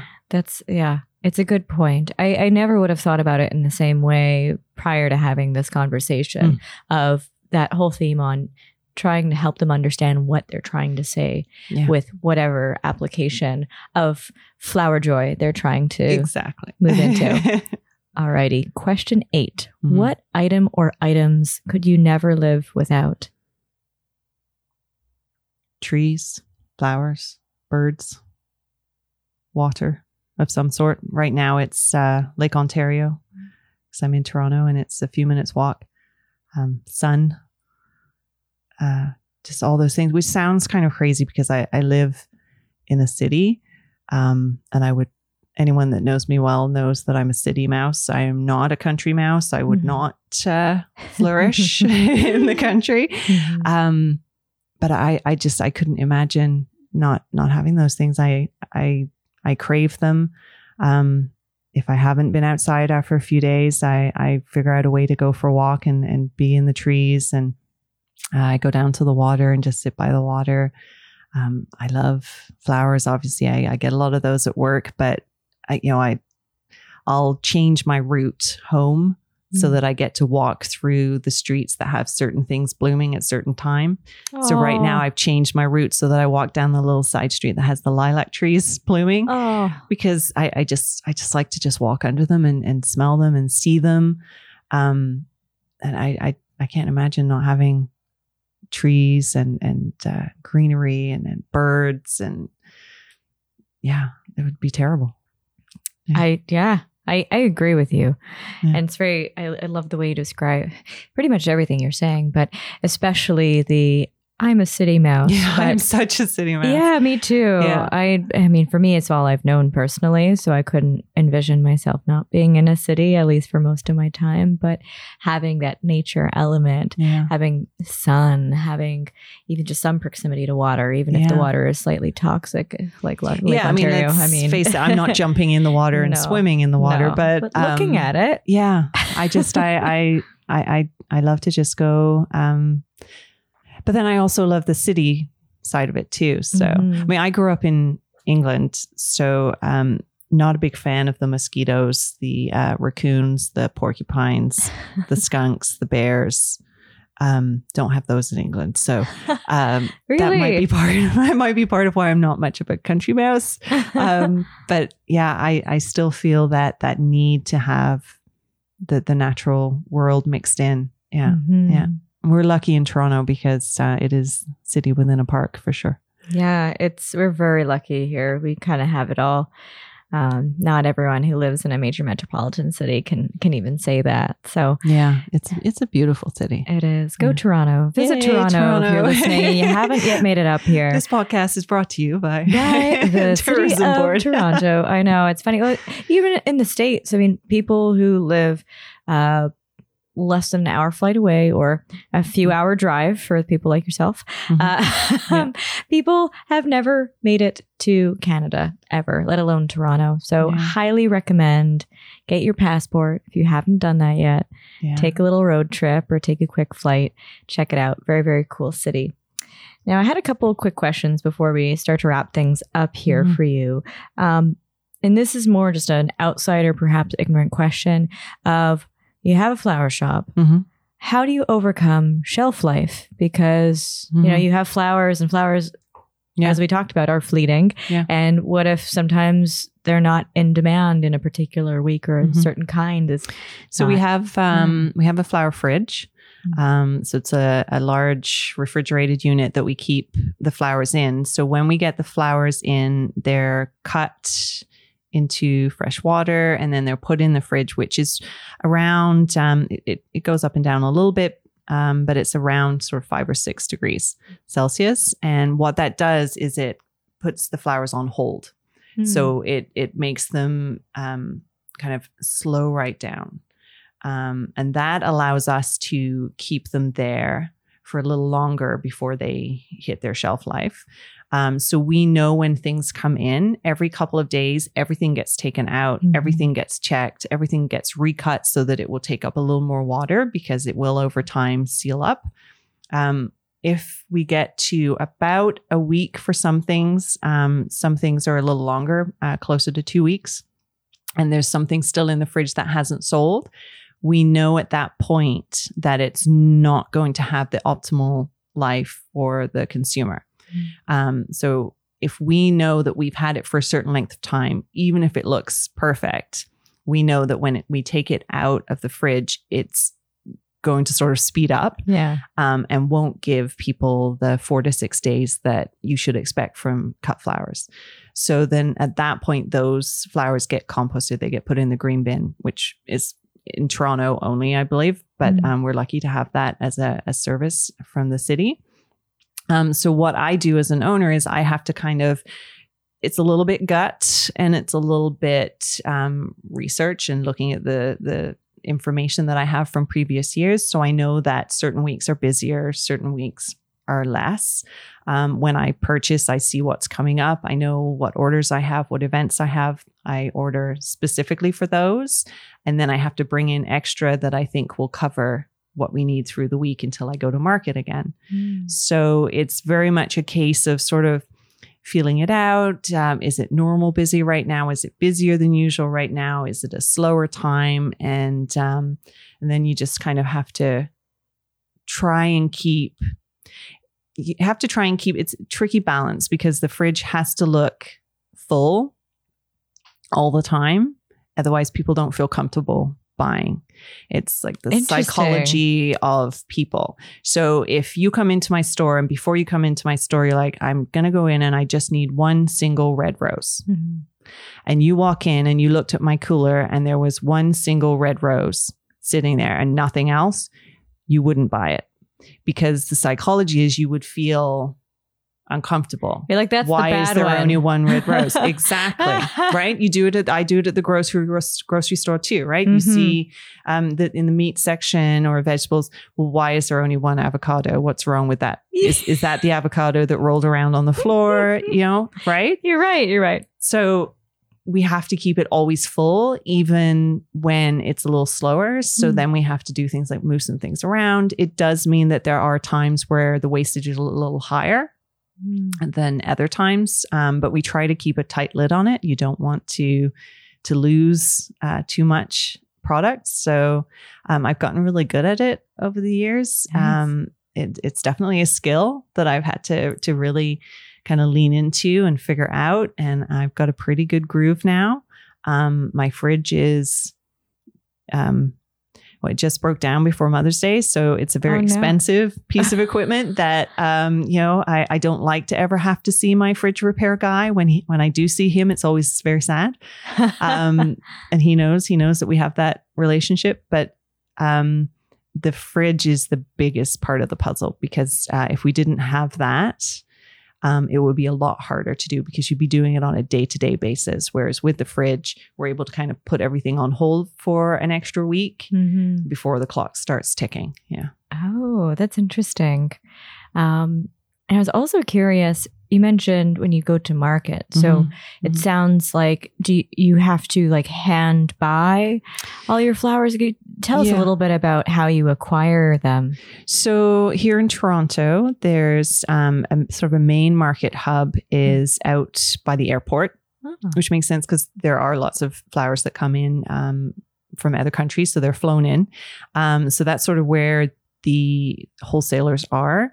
Um, I buy mostly on the Ontario Flower Growers Co op. So that's actually an auction based system. So um, it's Ontario growers, so local Ontario farmers um, belong to this organization. So they come in with their product and they put loaded up onto carts and the auction happens i think it's every day of the week i usually Mm. am there on a tuesday and a thursday and it's a reverse auction system. So the carts come out with the flowers and the price starts high and the growers set the price. So they say i'm prepared to sell this bucket of 100 alstro. Um, i want the price to start at x and drop. And then once it gets to y if no one's bought it i'm taking it off. Okay so then the price starts and there's clocks and there's two going at the same time so Ah. there's things being sold over here and things being sold on the other side and the two clocks start high and then they drop. So the price starts going down, usually by cents. Sometimes it's by 10 cent increments, depending on what it is. And uh, you have to sit. Now, I used to do it in person. Lots of people still do it in person. Now I do it online. So I'm hooked up online to their system. So it's still Oh. live, but I'm at home in my pajamas That's way ins- better. Yeah. instead of there at 5 30, 6 a.m in the morning um, so you sit and you watch and then as the price drops you have to bid so you're pressing the button to stop the clock to say that bucket's mine oh. but you have to decide how what price you're willing to pay because it's a reverse auction so the price isn't going up and up and up the price is dropping That's nerve but if you, wracking. if you wait too long, someone else will buy it and then you, you didn't get it. So that's the main auction that I buy from, and it's Ontario product for the most part. Um, and wonderful. Our growers are amazing. We're so lucky in Ontario and, and in Southern Ontario to have the environment that we have and Mm. the farmers. They work so hard and they grow amazing, amazing product. So that's where I get most of it. Um, and then there are a few wholesalers there that you can pick up other things if you just need a bunch of Mhm. instead of buckets of. And then I'm also um, a member of a local flower collective, which is a fairly new association. Uh, this is its second year, Mm. and two very, very lovely ladies um, started it up last year as a way for the smaller farmers that are micro farmers. They don't have large enough yields that they can go to the big uh, auction. the bigger auction that Mm. because you have to it, it's it's a much bigger deal to be in that auction you have to have a lot of product so these are smaller local micro farmers um, so now they've set up a system so that all these tiny little farms can bring their product there and then the smaller studios and smaller shops can go and buy from them and pick up there it's wonderful i'm very excited about it um, it's only their second year so we're still working out some kinks um, but it's it's astounding to me the the beauty that's available. Like Wow. Ontario flowers are stunning, and we're incredibly lucky. And this doesn't just mean May to October. There are Ontario grown flowers all year round. Right. With Yeah. the greenhouses. Yeah. Oh, Yeah. It's gorgeous. We're very lucky. That's amazing. Yeah. Um, I was curious because I, being a bit plant obsessed myself, meet a lot of people who are not or they don't think they can be. Um, so, what advice do you have for people who have the opposite of a green thumb, like Mm. thumb of death, or however you want to think of it? Yes. Bum, bum, bum. yeah. Um, if there's one thing I've figured out about plants and plant people, people that think they're not plant people, um, is that it just means you haven't found the right plant for your situation. Um, most people, as I said earlier, think they have more light than they actually do. Um, so they think, oh no, it's a very bright, sunny room. Absolutely, I can have all these amazing plants. And most of the trendy plants tend to be highlight plants. Mm. Um, so cacti, succulents, that kind of thing. Most people, unfortunately, don't have that good a light. So it doesn't matter how good a plant person you are. If you bring a plant into a space and it's not getting what it needs, nothing to do with you, it's going to die. right? it's it's hundred percent personal. no, like it, it's you could be amazing with it, but you can't change the situation and you can't change the plant's needs. Um, so what you need to do is get the correct plant for that situation, Mm. and that will make it so much easier. Um, most people have low to medium light. Um, most people in apartment buildings, especially, um, but certainly houses. If you have any kind of an overhang, if there's a building, um, or if there's trees, Mm. um, you're not going to be getting the light that you actually think you do. So in your room, um, if you imagine a room as a rectangle, and uh, the one third that's closest to the window is usually going to be your higher light section. Mm. The middle third is your medium, and then the back third furthest away from the window Mhm. that's your low light area. So if in your highlight area, you can sit down kind of mid afternoon, so late morning or mid afternoon, if you can sit there and open a book that's not a large print book, and you can open a book and read comfortably and not feel like "Oh, I kind of need to turn on an overhead light. Right. If you can read comfortably, then you have pretty good light. If you feel it's a little dark and you kind of would not really sit there without a light on, you don't have good light. Doesn't matter how big your window is, doesn't matter how sunny you feel it is, you have to have that quality of light to, to have cacti, succulents, and lots of the other highlight plants. Mm. So if you try to get those plants and try to grow them, they're not going to do well. They're Mhm. not getting enough light. They need that light. That's their food. Doesn't matter how well you water it, doesn't matter how much you love it, it can't survive. If you sing to it. exactly, exactly. So you need to get a plant that likes medium light or lower light, which is what most people in apartments, condos, and um, darker houses actually would need the lower light plants. Even then, you have to be prepared for them to not do amazingly well Right. because it's not normal for plants to live indoors. what are some examples of some mid or low light plants that Um, people might not think of? Uh, so certainly a pothos is a, a really good one. Um, everyone has probably seen that one. It's trailing, um, very easy to grow, but it is a trailing, so it's not an upright plant. Um, one that's really really good is um, a Zamioculcas zamiifolia, um, which we call ZZ for short because it's a lot easier. I was going to say, say that 10 times fast. Zamioculcas zamiifolia um, so that's a nice leafy green tropical feeling plant that doesn't need a lot of light will always Mm. look fine um, the important thing also though to know is when plants are using less light they also tend to use less water in general. Um, the only exceptions to that rule being things like succulents and cacti that don't need a lot of water. They're used to being in very very dry environments. So when you take light out of the equation, let's say you found the perfect light level plant for your space, you ha- have to then be careful how much you're watering it. Mm. Um, most people are too in love with their plants and can't help themselves and just keep watering and watering and watering. Mhm. You can't do that. They drown basically. Mhm. So you have to get your light right, um, get the right plant, and then you have to be careful with your watering. Mm. So you, you have to make sure, for the most part, most plants like to be lightly moist, not dry, not soggy. That usually will mean for most people, they just water once a week, Mhm. nice and easy. Yep. Um, the problem is most people have cacti and succulents in their low light apartment room and they're watering it constantly. Uh, And that's just, there's no way that plant can survive. mm. So you you just have to ask questions, talk to the people that you buy the plant from, do some research, get an idea, and if it's not doing well, you need to change something. So you may need to move it to a different space, you may need to change your watering either more or less. So it doesn't mean that you're wrong and that you can't keep plants alive. It just means you haven't quite got the right plant for the right spot for the situation that you're in yet. Got it. Yeah. I think that's really helpful. And hopefully, everyone can find a plant that they can keep yeah, alive. and hopefully someone listening to this is now inspired to go out there and talk to their local florist or figure out a plant Yeah. situation. I mean, my biggest my house. biggest tip would be don't choose a succulent or a cacti as your first plant.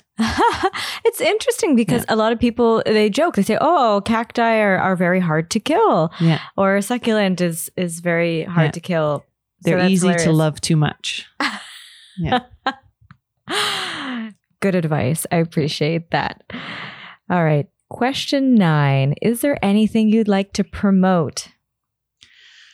Um, I think if I was going to promote something, I would say everybody, please think about how you can support a small business.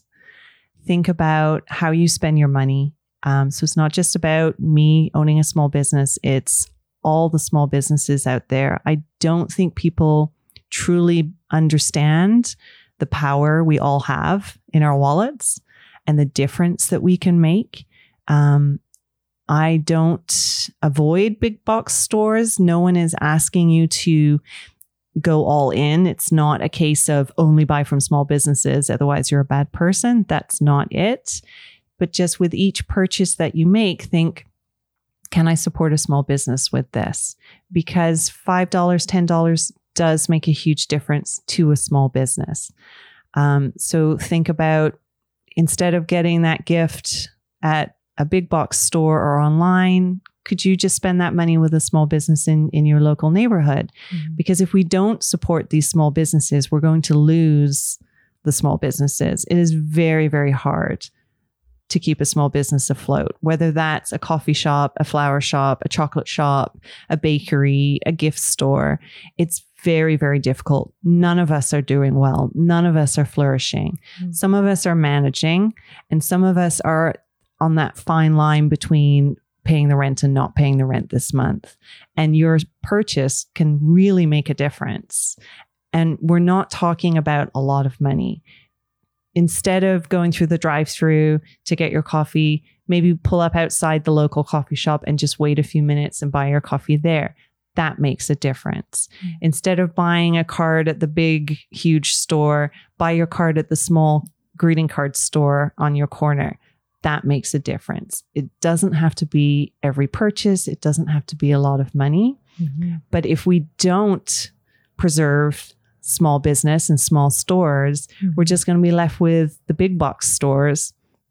And the sad thing about that is that's going to change the very makeup of our, our streets. It's going to change the society that we live in mm-hmm. because they speak to the masses they have to. That's how they they run. That's how they make a living. So everything becomes very bland, very beige, um, very boring because they have to appeal to everybody. And in doing that, we're going to lose all the individualism, all all the things that I think make society work and make society fun. I don't want to lose the small stores. Um, so I really think if everyone could just just think about where you're buying things from and just think, could I buy this from a small business? Mm-hmm. That's really well said. And everything that we learned in this interview about how important that consultative touch is mm-hmm. and that individualism you shared, that is absolutely utmost importance. And very often we just get caught up in life. We don't think about these things. So mm-hmm. thank you for that reminder. No problem. And where can we find you? Tell us the name of your business. Uh, so I own Periwinkle Flowers and we're in Midtown Toronto. We're on Mount Pleasant Road, which is Mount Pleasant and Eglinton. And you can find me online. You can find me on Instagram, Periwinkle Flowers. And uh, yeah, any any flower needs in Toronto, we can help you out.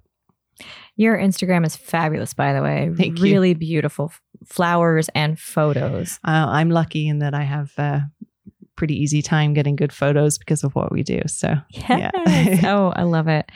All right. So, to wrap things up, I'd love to move on to question 10, which is what is a lesson you learned the hard way that you'd like to share with our listeners? Mm.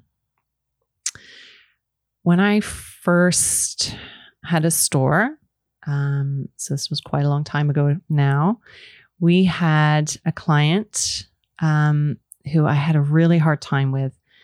I could not figure her out.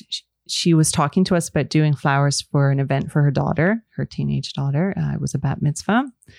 And uh, we had only been open maybe a year or two at the time. And so we were in our mid 20s and, and very sure of ourselves, as you are in your 20s. And um, I, I just remember just being like, I don't understand why is she having such a hard time? What she's asking for isn't complicated. It's a really basic arrangement on every table. And, and I just remember feeling so frustrated that she couldn't just make the decision. She had to keep asking her sisters to come in. And, and I, I, I just like, why isn't she getting this? What is the problem? And I, I really felt a, a definitely a frustration and a lack of patience and and I couldn't understand what what is she not getting about this? It's so simple. Mm-hmm. Um, and just make a decision. And um, she did, and we did the event, and it was beautiful. Um, and then a few years later, I read an, a piece that she wrote. Uh, she was actually an editor of a magazine. And um, I found out that she'd actually been dealing with cancer at the time. And very sadly, she eventually did die of cancer. Um, but she had been going through treatment at the time that we had been speaking to her. And then everything kind of fell into place. I was like, oh, okay. And that was a really hard lesson to realize it sometimes it's got nothing to do with you. And and that hadn't even occurred to me, hadn't occurred to me through the whole process that something might be going on with her that was nothing to do with the flowers, nothing to do with me, nothing to do with not liking me, nothing to do with not trusting me, and everything to do with she had some things she was trying to deal with. Mm-hmm. And flowers was like really low down on the list.